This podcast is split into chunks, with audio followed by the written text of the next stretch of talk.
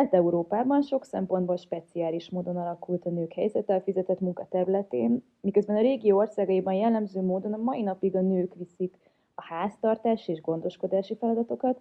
A kommunizmusban nem volt kérdés, hogy a nőknek is ott van a helyük a munkaerőpiacon, a szocialista rezsimet kiszolgáló gyárakban, intézményekben. Hogyan alakult a magyar nők sorsa a diktatúrában, és mi történt velük a rendszerváltás után? Lehetette sikeres egy nő a 90-es évek vállalkozási lázában, és mikor jelentek meg a nők magasabb beosztásokban, vezető pozíciókban. Ilyen kérdésekről beszélgettünk majd dr. Barta Anikó Eszter egyetemi docenssel, az ELTE Történeti Intézetének oktatójával, akinek egyik kutatási fókusza a kelet-közép-európában élő munkásnők helyzete a rendszerváltás előtt és után, illetve tágabb értelemben a női munka és női sorsok a történelemben. Én Kránisz Dorottya vagyok, ez pedig a Női Tárca, a Marie Claire pénzügyi podcastje, és akkor vágjunk is bele. Üdvözöllek, Eszter! Nagyon szépen köszönöm a kedves meghívást és a lehetőséget, hogy itt megszólalhatok. Akkor szerintem kezdjük egy kicsit messzebbről és nagy vonalakban, és beszéljünk arról, hogy nyilvánvalóan amennyire ezt össze tudjuk egy kicsit foglalni, hogy mikor vált már teljesen elterjedté a, a nők részvétele a fizetett munkaterületén Európában, hogyan alakult a nők munkaerőpiacra lépése, milyen történelmi folyamatok zajlottak ennek a hátterében, illetve hogyan oszlott meg ez különböző országokban, régiókban. Hát én úgy érzem, azt el lehet mondani, hogy a kapitalizmus hát kialakulásával egyidejűleg változnak meg a termelő, régi szó, termelőerők belépése a piacra, nem véletlenül megkülönböztetjük ugye a produktív és reproduktív munkát. Ehhez azt tenném hozzá, hogy míg természetesen régebben is, meg, te a, elsősorban hát még, még nagyon sokáig a nők cserédlányokként volt, szóval azóta egy gyakoribb, hogy ilyen háztartás, mai szóval háztartás alkalmazott, leginkább cserédlány, tehát a, a háztartásokban alkalmazták őket, addig ezt látjuk nagyon korán Angliában is, ahol nem véletlenül ott jelenik meg először például a sokkal kis, a szufrazsett mozgalom, ahol a nők szavazat jogáért vívott küzdelem. 18-19. századiban hát, felvirágzó kapitalista piac tette lehetővé a nők belépését a munkaerőpiacra. Igaz, hogy hát kezdetben csak, ha csak a munkásokat nézzük, akkor kezdetben nyilván csak a elrendelt formákban, tehát minden, minden vizsgálatban az derül ki, a magyar esetben Lézer Gyulát tudom megemlíteni, aki, aki megalapozta a magyar munkás kutatást, hogy a, a 1867-től 1914 vizsgálta a nagyipar, magyar nagyipari munkásság kialakulását, ő már felfigyelte erre a bizonyos nem egyenlőtlenségekre már akkor is, tehát arra, hogy a magyar munkásnők azok lényegében olyan szektorokba helyezkedtek el, amik hát nem voltak, és lényegesen kevesebb fizetést jelentettek, mint a, mint a férfi munkaerő, munkaerőbére, és teljesen más volt igaz természetesen a középosztálybeli asszonyokra, nagyon nem véletlen nyilván, hogy a szűzfrajott mozgalom is a középosztályból indult el azért. Helyesebben volt egy, szóval a szocialista párton belül nagyon nagy viták voltak annak idején, hogy előtérben részesítsék az osztály szempontot, tehát hogy mindenki munkás, vagy pedig inkább azt a, azt a gender szempontot, hogy a, a hagyományos szakszeretek igen erősen férfi dominánsak, férfi, férfi dominanciájuk voltak, tehát a munkás közegen belül is volt egy igen erős, hát konzervatív irányultság. Én megemlítettem, hogy a középosztálybeli nők váltak a női emancipáció, politikai emancipációra vívott harc, hát élcsapat, nem, nem azt úgy hogy élcsapat, de azt annyit jegyezzük meg, hogy mindenképpen nagyon nagy ellentétek voltak a között, hogy mondom, a munkásmozgalom belül is előnyében részesítsék-e az osztályszempontot, vagy pedig a nemi egyenlőtlenségekre helyezik a hangsúlyt.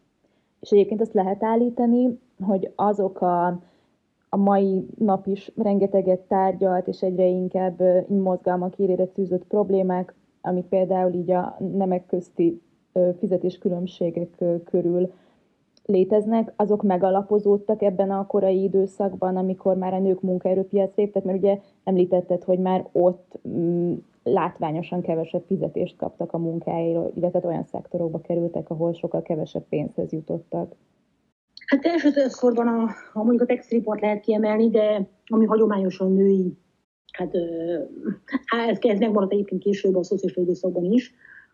Míg ellenben a, azt látjuk, hogy, a, hogy mi volt a vezető iparágazat, ahhoz ilyen nehézipar, vegyipar, bányászat, és ezek főleg Németországban, és ott azt látjuk, hogy ezek, az, ezek a szektorok ezek dominánsan, dominánsan férfiak, és ez még hadd tegyem hozzá jogi korlátozásokat is. Tehát például ezt kevesen tudják, de Hollandiában még 1950, meg nem mondom pontosan, hogy 50 hány, de mindenképpen 50-es években valameddig, ha egy nő férjhez ment, akkor a férjét, férje engedélye kellett hozzá, írásbeli engedélye, hogy ő még a, ő még a pályán maradhasson. Hát ugye voltak ezek a munkás családok, ahol igen gyakran két keresetre volt szükség, de még ott is azt mondanám, hogy egy jól fizető szakmunkás azt éppen el tudta tartani a családját. Jól, jól kereső szakmunkás el tudta tartani a családját. Tehát ez innen is ered, nagyon mélyről, azt mondanám, hogy a munkás közegben nagyon mélyről erednek azok az előítéletek, hogy ha egy ugye cserét, cserét pálya csak egy bizonyos szakaszra volt jellemző, tehát ami nem találti hogy a tipikusan férjet a nő, és a középosztálybeli pályák is leginkább ugye ezek a gépírónő, és amik még megjelennek, ezek a fehér galléros munkaerők. Mondom, ezt a holland példát tudom kiemelni, de hát feltehetően máshol is így volt ez, hogy igen erősen a férj pozíciójától, és mondom, igen, sokszor jogilag is az engedélytől függött, hogy a nő egyáltalán pályán maradhasson házasság után. Mm. És azt már ugye érintettük az előbb, hogy a, itt a munkás mozgalma belül is voltak ilyen különbségek, és hogy ugye itt a, a keleti blogban azért van, egy, van ez, a, ez a specifikum, hogy um, egy ilyen mindenki munkás, ez, ez ugye alapvetés volt. Ö, hogyan formálta ez a, a szocializmusban a nők sorsát? Még nagyon mélyre kell visszamennünk, arra kell gondolnunk, hogy nem akarnám most megítélni, hogy a, az 1917-es bolsevik forradalom mit jelentett a világtörténelemben, mert az nagyon messzire vezetne. Viszont azt, azt ki kell emelnünk, hogy a nők helyzetében határozottan, ha csak a jogi hátteret nézzük, hát itt megint azt, azt, azt kell látnunk, hogy az Oroszország, szóval Oroszország vagy Oroszország az, e- a kapitalizmus perifériájához tartozott. Tehát egy igen elmaradott régióról van szó. Szóval belül is óriási különbségek voltak például egy például kirgiz törzs, vagy fél ilyen törzsbeli viszonyok között élő emberek, és hát nyilván a nyugati, az Oroszország nyugati felében élő már városias, városiasabb életmódot folytató oroszok és egyéb, egyéb nemzetiségek között. Tehát azt kell látnunk, hogy jogilag, amit 1917-ben az oroszok elértek, az egy nagyon-nagyon, hát a nők szempontjából világtörténet is kiemelkedő jelentőség volt. Engedélyezték például a vállást, ugye ezt is kevesen gondoljuk, de nagyon sokáig nagyon nehéz volt, tehát ez, erre mondom a holland példámat, nagyon nehéz volt kikerülni a férj, mint hát egyfajta családfős, patriarcha, jogi és vagyoni arról. Magyarországon, ha csak Magyarországot nézzük, akkor a két világháború közötti időszakban is nagyon súlyos megbélyegzésnek számított a vállás, főleg a nőszent számára, és levelekből is tudjuk, hogy még hogyha a férj rendszeresen verte az asszonyt, az sem volt elégséges indok, tehát a rokonság akkor is arra intette a nőt, hogy ezt el kell viselni. Na most ehhez képest, hogy a vállást engedélyezték, el, nagyon fontos, eltörölték a törvényes, törvényes és törvénytelen megkülönböztetést, akkor, tehát nagyon, nagyon akkor az abortusz legalizálása, azt ki kell jelentenünk, hogy itt itt jogi értelemben egy óriási előrelépés történik. És természetesen politikai jogokat kapnak, választójogot, és jogilag megalapozzák, a, hogy hát teljes emancipációt. Hogy ez hogy teljes a gyakorlatban, az aztán más kérdés lesz. És azt is hangsúlyozom, hogy a 20-as évek az még egy, egy, egy, egy ilyen, kis, ilyen szempontból egy kísérletező, sok szempontból kísérletező időszak. Ugye arról van szó, hogy a, úgy képzelték el a, a bolsevikok megoldást a nő problémájára, vagy a házi munka problémájára, hogy majd a házi munkát, és társadalmasítják tehát erre voltak kitalálva, lettek volna kitalálva ezek az akkor, hát akkor, akkori körülmények között mosodák, menzák, kantinok, és általában a reproduktív munka kiszervezése. Volt egy olyan mondat is, hogy hogy mondás is, hogy nem egy, ugye egy, egy, egy gyermek, egy szovjet gyermek nem egy, nem, egy, nem egy családé, hanem akkor egy szovjet, egy szovjet gyermek az mindenkié tulajdonképpen. Tehát, tehát az volt az elképzelés, hogy a házi munkát társadalmasítják, és ezáltal a nőt nő egyenjogúan léphet be a munkaerőpiacra. Hm. Hogy ebből mi történik, hát mi, mi, mi, mi valósul meg, azt ugye hát nem, nem az nagyon hosszú történet lenne, de röviden annyit mondanék csak, hogy a 30-as évek az ott van, egy, ott van minden szempontból egy visszarendeződés, családi jogi szempontból is. Ebben az az elképzelés, hogy a család el fog tűnni. Tehát a családi intézmény eltűnik, és helyette lesz egy ilyen, tehát nem lesz, lesz két ember szabad választásán alapuló együtt lét, és ha az egyik fél azt mondja, hogy ennek vége, akkor annak hát vége van. Tehát nagyon megkönnyítették a vállást, ezt akarom mondani. Hmm. Ugyanakkor hát az állam nem, hát mondom, hogy itt jön be a szembesült realitásokkal, ugye van egy elveszített világháború, van egy pusztító polgárháború, rengeteg árva, és, és, és hát az államnak ugye meg is kell próbálnia valamilyen módon helytállni ebben a helyzetben. A 20-as évekig ugye ez a, ez a NEP politikáját folytatják, ami lényegében egy, egy szocialista vegyes gazdaság, és még azt is hangsúlyozom, hogy itt, hogy, hogy itt volt egy nagyon fontos elem még, ez pedig a tulajdon kérdése. Ugye hát a szociális társadalmakban úgy képzelték el, a tulajdon az nem lesz, vagy minden, minden kollektív tulajdon lesz valamilyen módon, tehát ezt, ez a, ennek alapján azt gondolták, hogy a család csak érzelmi közösség. Tehát nem mm. vagyonközösség, hanem csak érzelmi közösség. Aztán mondom, mi lett a realitás, az más.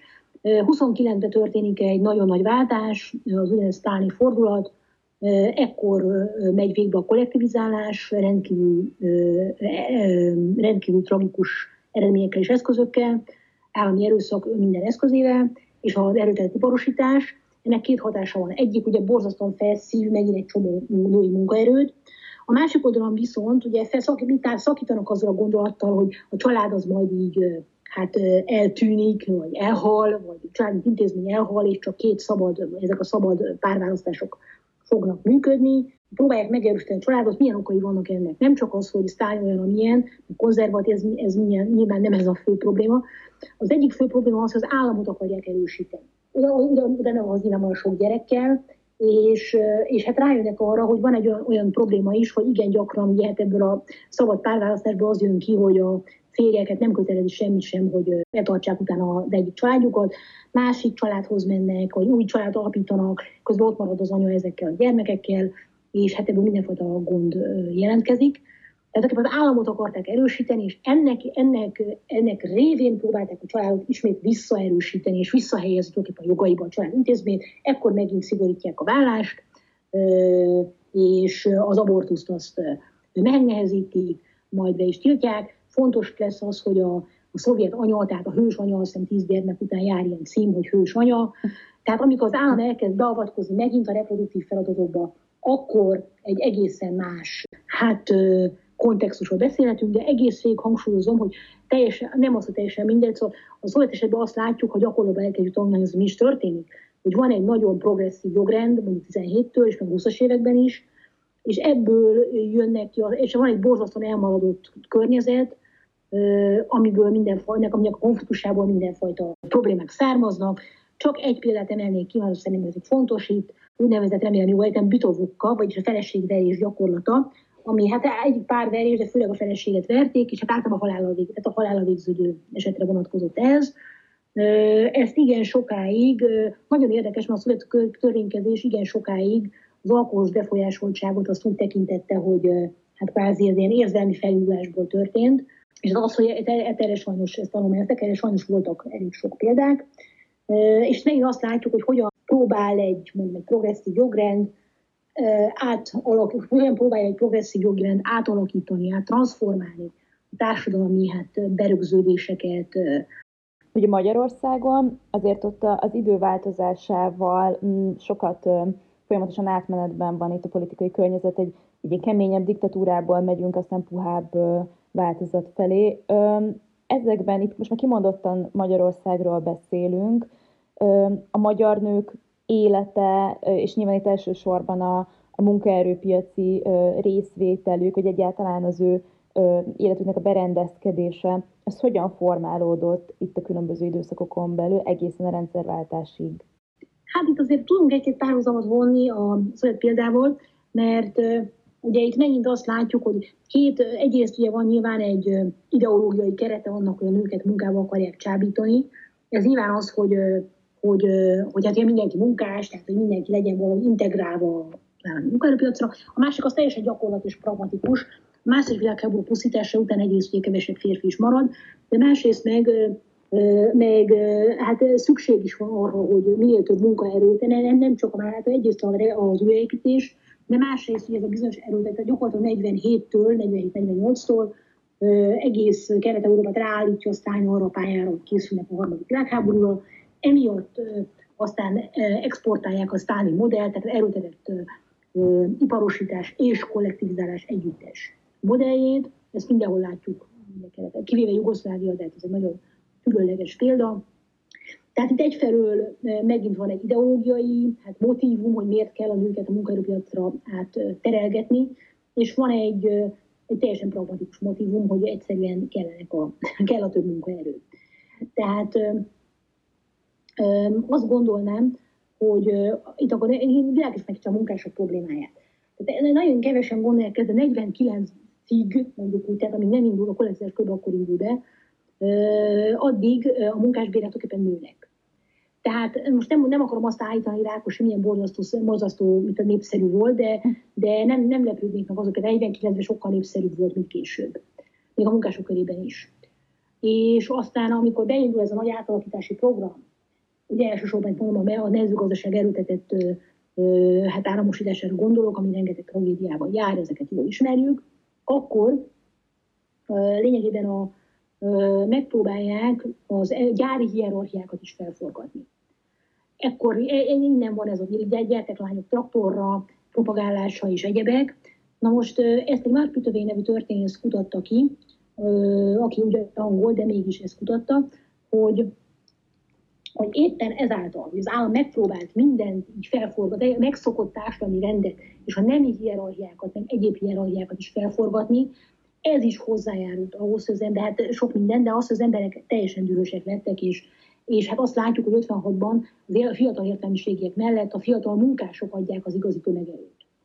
Tehát uh, itt megint azt kell szerintem látnunk, hogy, hogy uh, hogyan megint lenne, hát az, hogy mi fogalmaink szerint, e, ez speciális progresszív törekvés lenne, hogy a nőket egyenjogosítani, de amilyen eszközökkel csinálják, az meg beleütközik mindenfajta megszokott rend, világrendbe, és megszokott család és család és nemi szerepekbe, amivel hát az emberek nem bírnak, nem tudnak azonosulni. Mondok egy más, mondok egy másik példát. Ugye borzasztó nagy kampányokat indítottak, ugye, hát akkor ez a HTB, a háztartás beli, ez egy rangot jelentett a férnek is.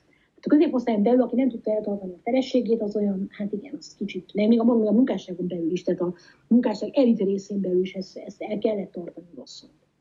Vagy ez jelentett bizonyos rangot. És hát egész kampányokat indítottak annak érdekében, hogy agitálás, bemenni a lakásba, hogy akkor meggyőzzék ezeket a háziasszonyokat, hogy csatlakozzanak a munkaerőpiachoz.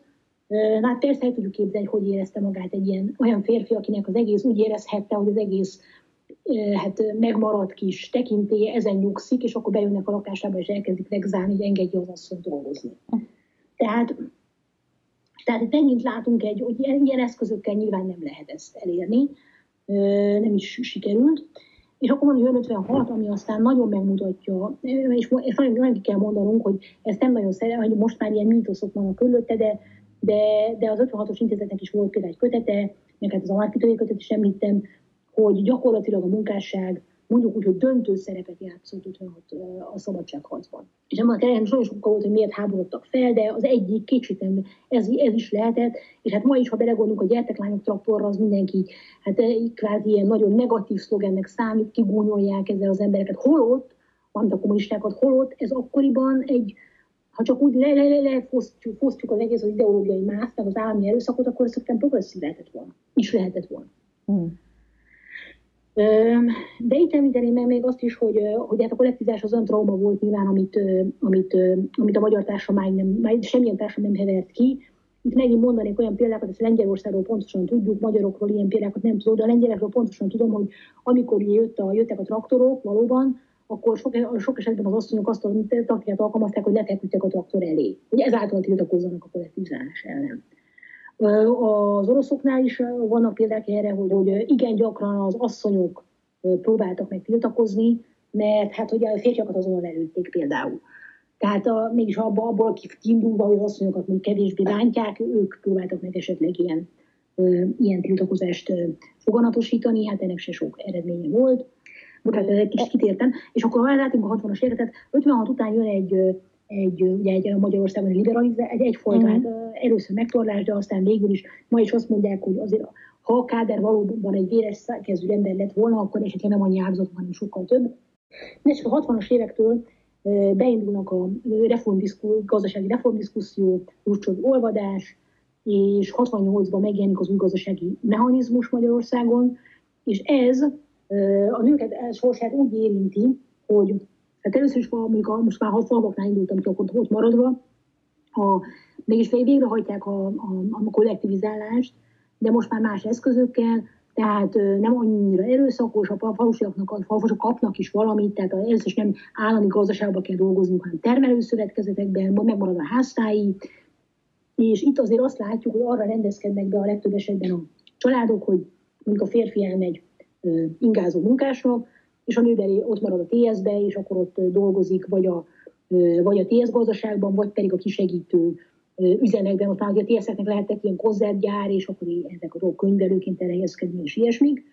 És, e, és nagyon fontosnak tartom, amit nem próbálnak a 45-től fölfele is, csak hát kevés az idő, meg tehát a továbbtanulás például. Korábban, hát ez egyébként férfiak számára is, de majd, hogy nem, hát valaki ilyen munkás közegből jött, nagyon-nagyon nehéz volt egyetemre venni.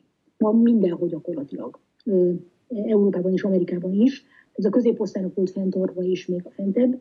Az iskola, iskola, iskolák, egyetemek, főiskolák megnyitásával végbe megy lényegében egy nagyon mély hát, hát átrendeződés, ezt tudom mondani. Ha azt nézzük, hogy korábban, mint a szegény paraszti származású, és van gyerekek, akik régebben nem tudtak el, ha esetleg ha el tudtak valamit jutni, akkor csak az egyház segítség, és akkor nem papipája volt. De itt ilyen mondjuk úgy, hogy szekuláris segítséggel sikerülhetett nekik eljutni hát akár egyetem tanárságig is, vagy egyéb mondjuk úgy, hogy kiemelt értelmiségi pozíciókba, Igaz, hogy hozzá kell tennem, hogy nagyon szomorú módon ugye az az értelmiség, akit kinevelnek a rákosi korszakban, egy jelentős része 56-ba elmegy, de Kádár újra próbálkozik, hm. Szóval ez nagyon megnyitja, de gyakorlatilag mindenkire igaz, a nők szempontjából is megnyitja ugye a mobilitási csatornákat, ekkorra válik valóság, hogy valóban megjelennek az óvodák, napközik, és hát amiről beszéltem 17-ben, ami akkor álom volt, a házi munka társadalmasítása, konzervek például, tehát nem kell naponta főzni, és hát ez nagyon nagy mértékben átalakítja a különböző rétegek életét. Itt azért kiemelném, mondjuk a munkásokat tanulmányoztam elsősorban, de ott az, azért azt kell, hogy mondjam, hogy még a 60-as, 70-es, 80-as években is egy, egy munkás családból származó lány azért az nehezebb helyzet volt, mint egy fiú. Mm. Tehát azáltal a család elvárása sokkal inkább a fiút akarták ha már tanítatni, vagy első kitörését engedték, mert hát a lánynál az volt az elképzelés, nagyon sokáig, ez főleg paraszti közegben, de, de még a munkás közegben is, a legnagyobb elvárás valóban az volt, hogy egy jó férjet találja, és családot alapítsa. És hogy nyilván ez egy hatalmas korszak is, és hatalmas téma, de hogy ha egy picit ugrunk, most már itt, itt az olvadásból következő rendszerváltás, ami egy hatalmas cezúra, és, és azt nézzük, hogy mi történt utána, amikor ugye megjelent a szabad piac nálunk is, akkor, akkor mi, hogyan alakult a nők sorsa? Ugye ebben a vállalkozási lázban mi volt az ő helyük, kezdhettek-e ők saját vállalkozást, milyen életutakat jártak be azok a nők, akik különböző társadalmi osztályokhoz tartoznak, hogy mennyire lehettek ők sikeresek, mennyire tehettek szert vagyonban, vagyonra ebben az időszakban, megjelenhettek -e esetleg ekkor már a magyar nők is akár ilyen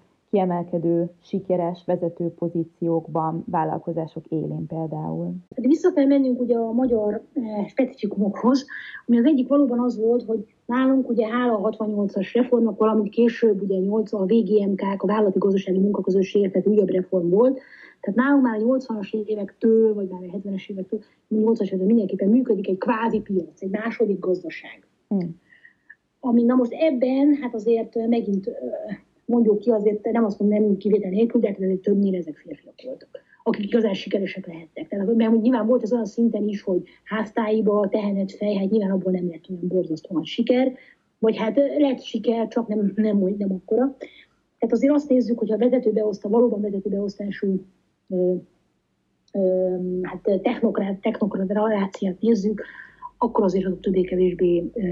Én azt, azt akartam, amikor befejezni az előző gondolatomhoz, hogy míg az 50-es években nagyon drasztikus eszközökkel próbálták meg ezt a nemi hierarchiákat is felforgatni, és ebből lett az, hogy máig gúnyolódnak ezen a szerencsétlen gyerteklányok traktorra, pedig ez annál bonyolultabb volt szerintem. Addig Kádár elfogadta ezt a kispolgári családmodellt. Tehát, hogy a magyarok többsége ehhez ragaszkodik, és például a 70-es évek végén indul egy nőpolitika, amikor meg is állapítják, hogy hát igen, gyakran az a probléma, hogyha a nő tovább is tanulna, vagy pártiskolát végezne, és akkor annak segítségével tudna előre jutni, akkor a férj ezt megjutózza. Hmm. Tehát, ö, tehát még ezek a továbbtanulási lehetőségek is inkább jellemzőek voltak a mondjuk hogy a férfiak pályasegítésére, mint a nőké, nőkére. Tehát az a technokrácia, aki kialakul 80-as évekre, vezető erők azok többi. És hát azért említsük meg, hogy Gyes az egyrészt áldás volt, mert valóban ugye három év, másik oldalon meg ez azt jelentette, hogy ha három gyerek van, akkor kilenc év már kiesett.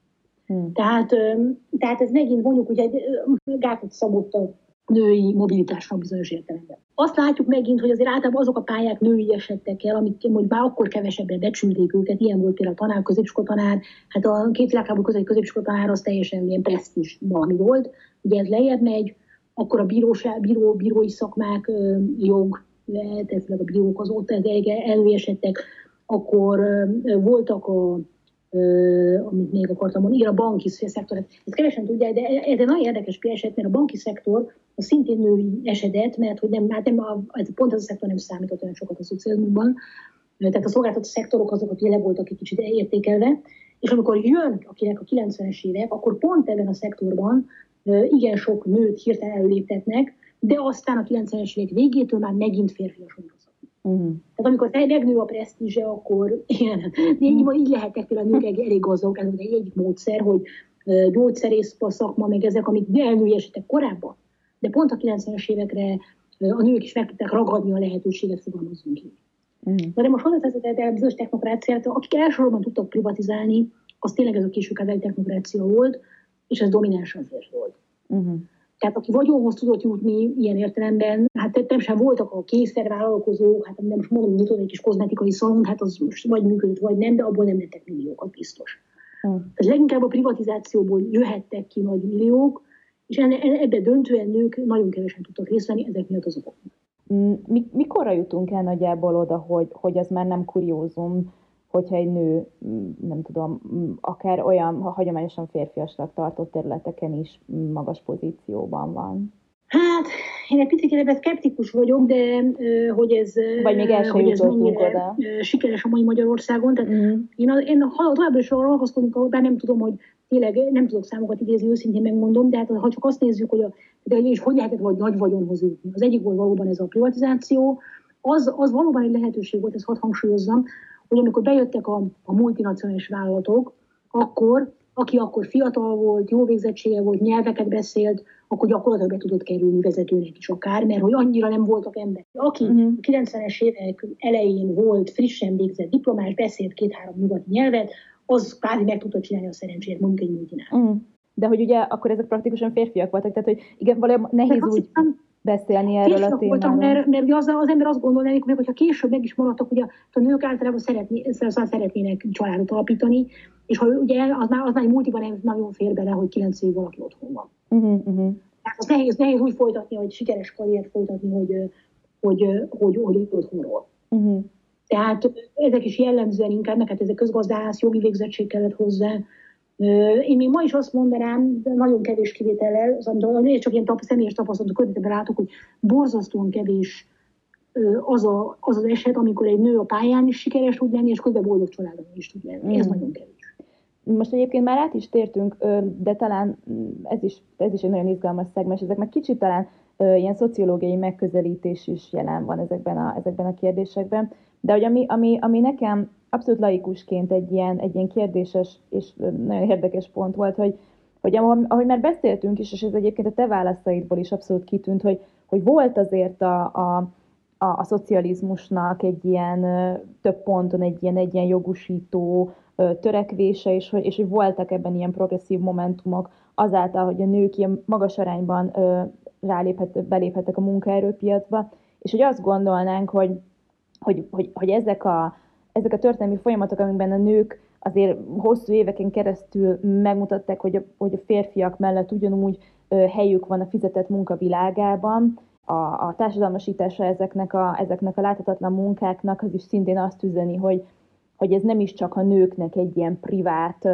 ügye, hanem ez abszolút egy, nem tudom, állami, társadalmi közös érdek, hogy ezekből valahogy nagyon logikusan következhetne az, hogy, hogy a nemek közötti egyenlőség az, az, az, az magasabb, és hogy ez egy, ennek egy ilyen pozitív hatása kellene, hogy legyen, de hogy mégsem, mégsem ezt látjuk, sőt, ugye Magyarországon a mai napig van ez a kétkeresős családmodell jellemző, tehát hogy azt gondolom, hogy azért ezt nagyon kevesen tudják megengedni maguknak a mai napig, hogy egy, egy fizetésből eltartsanak egy családot Magyarországon. De emellett ma is nagyon-nagyon-nagyon erősen azt gondoljuk, ez tényleg látszik még friss szociológiai kutatásokból is, hogy a, hogy a láthatatlan munka, a gondoskodási feladatok elsősorban azok, azokat a nők feladatának tartjuk.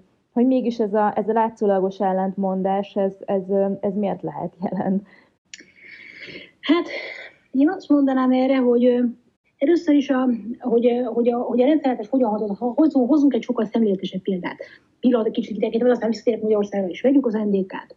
Ugye az elmúlt volt NDK. Volt NDK, az direktben versenyzett a nyugattal, ugye az NSZK-val, és ott valóban ez a Frauenpolitik, vagyis nőpolitika egy kiemelt területnek számított, ahol be akarták mutatni, hogy míg a nyugatiaknál van a e, kinder, ki, nem, nem tudom, hogy de kinder kirche küche, tehát ott a gyerekek a templom, meg a, meg a konyha, addig ők mert ennyire emancipáltak. És itt tényleg nagyon komoly sikereket értek el.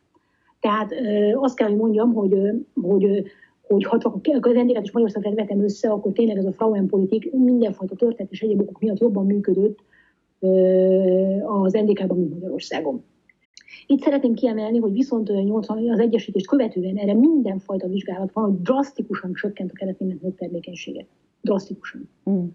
Tehát teljesen, ha az ember személyesen is beszél velük, akkor nyilván a munka, a munkanélküliség elsőben őket sújtotta, a bizonytalanság, pedig hangsúlyozom, hogy egy jóléti áramról van szó, tehát nem tudtak úgy kiesni a, a pixisből fogalmazunk így, hogy mondjuk az utcára kerül, tehát ez lehetetlen hmm. volt. Mert olyan, olyan erős a szociális háló, hogy akkor is kap valami gyerektartály, vagy gyereksegélyt, nem tudom, de hogy nem. Tehát ezek a nők mégis a bizonytalan helyzetre úgy reagáltak, hogy nem, nem szült egy gyermeket, ha szabad mm. fogalmaznom. Nagyon sokan elmentek nyugatra tehát az NSZ, volt NSZK területére, a, főleg a fiatalok, tehát akik nem csak azért, mert hogy az az nyugat, hanem egyszerűen volt munkakeletem. Mm. Úgyhogy én azt mondanám, hogy a szocializmusnak nagyon vegyes, hogy mondjuk ellenmondásos hatásai voltak, mert Hát mondok egy másik példát. Elvileg ugye egyenlőségbe, nagyobb egyenlőséget propagáltak. Mégis azt látjuk, hogy a kelet-európai társadalmak, köztük a magyar is, jóval materialistább, mint a nyugati most. Én ezt kimerném jelenteni. Tehát ennyit használt a szocializmus rövid távon. Úgyhogy azt mondanám, hogy egyrészt a, a, ahogy mondtam, a kádári konszolidáció azon is alapult, hogy elfogadták ezt a kispolgári családmodellt. Tehát volt ugyan egyenlőség, igen, de mégis a nagyobb karrier az inkább a férfiaknak volt fenntartva. Mm. Szóval, és ez a gyesre csak rá is segítettek, de egy, egyik oldalon persze ez jó volt, a másik oldalon viszont rá segítettek arra a problémára, hogy nő, nő akkor erre úgy számoltak vele, hogy van vele nem lehet számolni, mert, mert úgyis elmegy majd ennyi idő, időre. Tehát ha azt mondaná, nem, azt, nem merném azt mondani, hogy a hatalmi szektor működött, a multik, ez nem egészen így van, de mégis, ha valaki mondjuk nagy pozíciót akart a 60-as, 70-es években, akkor nyilvánvalóan vagy a gyárba kellett nagy, nagyon sokat dolgoznia, vagy pedig a párt vonalon kellett futnia. Uh-huh. Most a pártgyűléseket, ezt mondtam, ezek is általában mindig ugye este voltak, tehát, hogyha valakinek kis gyerekeket kell pesztrálni, akkor egyszerűen, amikor be is lépne a párba, meg támogatna a párt, akkor sem ezek részben. Úgyhogy szerintem a, a magyar, magyar társadalmat nem hatott át már, már Ákos korszakot leszámítva, de az nagyon rossz emlékek vannak. Tehát a Káder korszakban ez a bizonyos bizonyos megbékélés, ez erre is vonatkozott, hogy valahogy elfogadták ezt, a, amit a többség úgy gondoltak, hogy a többség akarja, és, és amikor jön a rendszerváltás, én most is azt mondanám, hogy kezd megint, ami engem nagyon aggaszt, hogy még azok, azok a kevés kis progresszió, amit sikerült elérni nagy nehezen 80 év alatt, még az is, én, az én nagyon negatívan látom ezt, bár lehet, hogy rosszul, az is megsemmisül, mert most is azt látjuk, hogy ha valaki már mondjuk valaki, tehát egy multinál vezető, akkor az neki az fontos a többiek miatt is, hogy eltartsa a családját, tisztelet a kivételnek. Tehát nagyon viszonylag kevés olyan, olyan kapcsolatot látok, mondjuk ez tényleg csak, ami valóban próbál ilyen emancipációra törekedni. Mondom, hogy megint, megint visszajutunk oda, hogy hiába kell kényszerűségből dolgoznak ketten, de amikor az egyik már, már, már, már megengedheti magának, hogy, hogy nem, akkor ez egy újabb státuszszimbólum lesz, hogy az én feleségem bezzeg otthon a gyerekekkel. Uh-huh.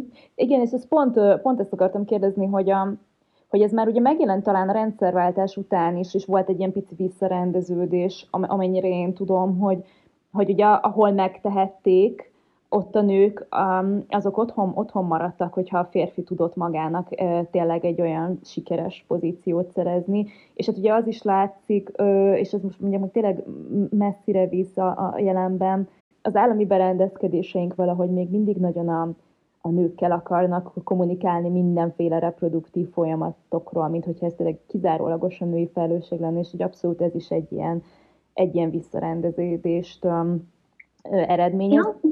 Hogy, hogy ugye igen, hogy ez, hogy ez viszont már tényleg így a, a 90-es években is uh, szerintem az érdekesebben, hogy, hogy, a, hogy a rendszerváltás a maga um, nagyon nagy ígéreteivel az, az a nők számára azért mégis sok esetben uh, inkább, inkább valahogy legalábbis közvetlenül, mert hogy utána azért nyilván amikor jött a gazdasági válság, akkor, akkor megint sokkal, megint ugye a kényszer miatt munkaerőpiacra kellett lépni a nőnek, de valóban az a reflex látszik Magyarországon, hogy ha lehetséges, ha a gazdaság megengedi, és a férfinek van valami szuper jól fizető um, állása, akkor igen, akkor, akkor, akkor az, a, az a társadalmi presztis, hogy, hogy a nőt otthon tartjuk a négy fal között.